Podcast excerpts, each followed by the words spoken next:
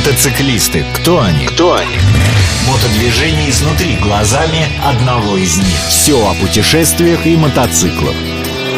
Ведущий программы мотопутешественник Олег Капкаев. Все о мужских играх на свежем воздухе. Чего ждать от мотоциклиста на дорогах? А мотоциклисты на дороге передвигаются быстро, уверенно и очень хаотично. Так все считают, во всяком случае, водители.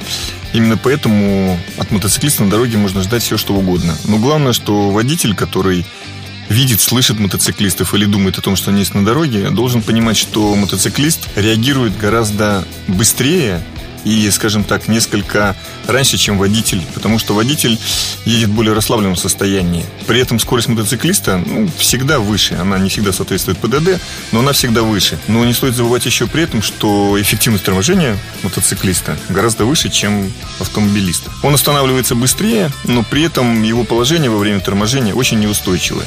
Поэтому нужно понимать, что если вдруг мотоциклист начал тормозить, то, скажем так, поведение мотоцикла может быть иногда непредсказуемым. Мотоциклист может быть неопытным, он может попасть на камешки, может попасть на, на разметку, может попасть на песок. Есть ли какие-нибудь особенности передвижения мотоциклиста? Особенности мотоциклистов как раз складываются из того предмета, на котором они передвигаются. Из-за особенностей мотоцикла. Это мощность, это два колеса и это высокая маневренность. При этом мотоциклисты делают то, что не любят все водители. То есть, завидев буквально как говорят, маленькую щелочку, мотоциклисты стремятся туда сразу просочиться. На самом деле это просто из автомобиля казалось бы, маленькое расстояние между там, перед, э, двумя идущими автомобилями, либо между рядом двигающимися автомобилями. Но мотоциклисту достаточно полметра, чтобы свой транспортное средство, мотоцикл, протащить туда. Поэтому то, что считается, что мотоциклисты просочились, на самом деле это вполне управляемый и контролируемый процесс. Мотосреда. А где можно встретить мотоциклистов, на каких дорогах? Ну, мотоциклисты встречаются на всех дорогах, но вот уже в Москве, допустим, есть, скажем так, а, негласный социальный договор, когда мотоциклисты двигаются перед крайней левой полосой. То есть в междурядье крайней левой полосы. Это априорно, в общем-то, было высчитано, что это наиболее самое безопасное место для мотоциклистов, и при этом, как правило, автомобилисты этот ряд не занимают, потому что, в общем-то, не все стремятся ехать в крайней левой полосе, и поэтому мотоциклисты там не мешают. И в Москве, например, очень заметно, что это междурядье между крайней левой полосой и предыдущей полосой, оно достаточно широко, и мотоциклисты там чувствуют себя очень спокойно. И при этом они могут не снижать скорости, не бояться за непонятные маневры автомобилистов. И, в общем-то, стороны договорились. В Питере такое встречается, ну, пока реже. Вот на Кольцевой какие-то моменты бывают, но в городе, в общем-то, этого нет. Ну, наверное, только из-за специфики расположения улиц питерских. А каковы особенности маневрирования мотоциклистов в потоке? Особенности маневрирования мотоциклистов, опять-таки, исходят из того, что Э, мотоциклист передвигается на мощном мотоцикле, и который занимает очень мало места на дороге. Соответственно, степень поворачиваемости или там степень торможения его она на порядок выше автомобильного. Поэтому этот мотоциклист может ну, буквально под 90 градусов на малой скорости проехать перед автомобилистом для того, чтобы поменять полосу. Конечно, автомобилистам это не нравится, но, как правило, автомобилист реагирует несколько позже. Это уже вот все, кто ездит на автомобилях и сталкивается с мотоциклистами, это всегда постфактум. Потому что объективно скорость мотоциклиста и его маневренность выше настолько, что автомобилист не реагирует на сам маневр, он реагирует только на, скажем так, остаточные явления. Ну, он уже там, он увидел уже только, что мотоциклист это сделал. Ему не понравилось, он как-то на это отреагировал, но мотоциклист уже все сделал, скажем так, и достаточно безболезненно. Ну, нервные клетки иногда страдают от этого. Мотосреда. Бестолковые слова. Сегодня в мотословаре понятие второй номер. Второй номер это, как правило, девушка, которая сидит за мотоциклистом.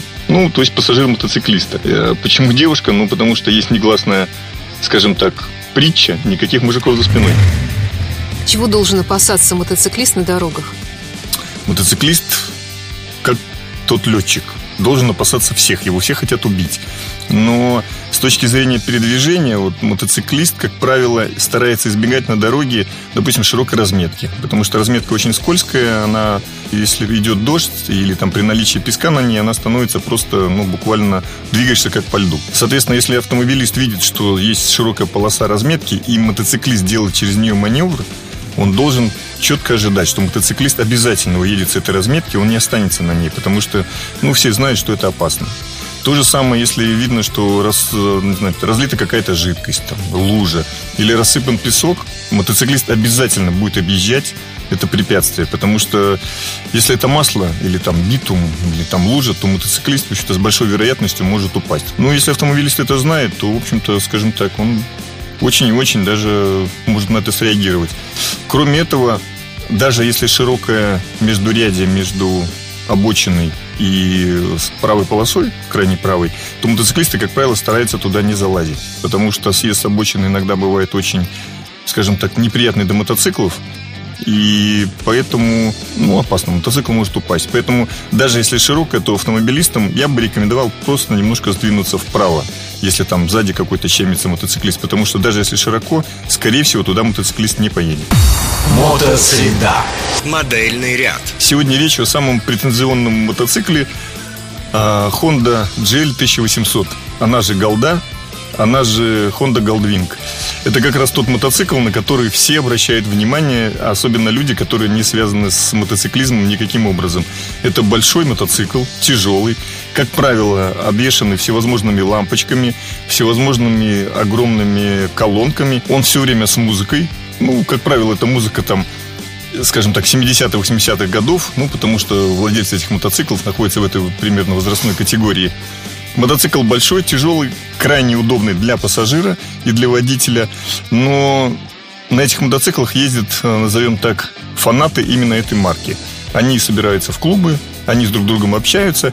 Люди, как правило, мотоциклисты делятся на тех, кто очень любит этот мотоцикл, и тех, кто очень не любит. Мотоцикл дорогой, стоимость нового мотоцикла превышает полутора, полтора миллиона.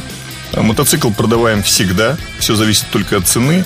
Мотоцикл, как правило, оценивается по состоянию, но все лампочки, красивые блестяшки, которые нацеплены на него, на цену, как правило, не влияют. Бэушный мотоцикл в цене падает не очень сильно, но новый мотоцикл, как правило, стандартно на 15-20% там, в течение нескольких месяцев после его покупки. Содержать этот мотоцикл, если на нем не падать, то, в принципе, это средний расход такой, как на все другие мотоциклы. Тормозные колодки. Это, но при падении, при любом падении на этот мотоцикл, так как он весь, скажем так, спрятан за пластиковыми обтекателями, это наносит такой серьезный бюджет любому, скажем так, владельцу этого мотоцикла. Потребление бензина, масла находится там приблизительно на среднем уровне, там 6-7 литров, но при этом нужно учитывать, что объем двигателя мотоцикла 1800 кубиков. Ну, в общем-то, не у каждого автомобиля такой объем. Мотоциклы Голдвинг, как правило, не угоняет, потому что все владельцы этих голдвингов стараются придать ему свой характер и свое лицо. Поэтому такой мотоцикл потом достаточно сложно продать. И если его угоняют, то только на запчасти. По моей шкале оценок, я бы Голдвингу, конечно, поставил бы кол, но если подходить объективно, то, наверное, мотоцикл на четверку, потому что все-таки он по харизме не дотягивает до ведущих марок. Тенденции высокой моды, светские хроники, Новинки косметологии. Рецепты идеальных отношений. Всего этого никогда не будет в программе Олега Капкаева «Мотосреда». Все.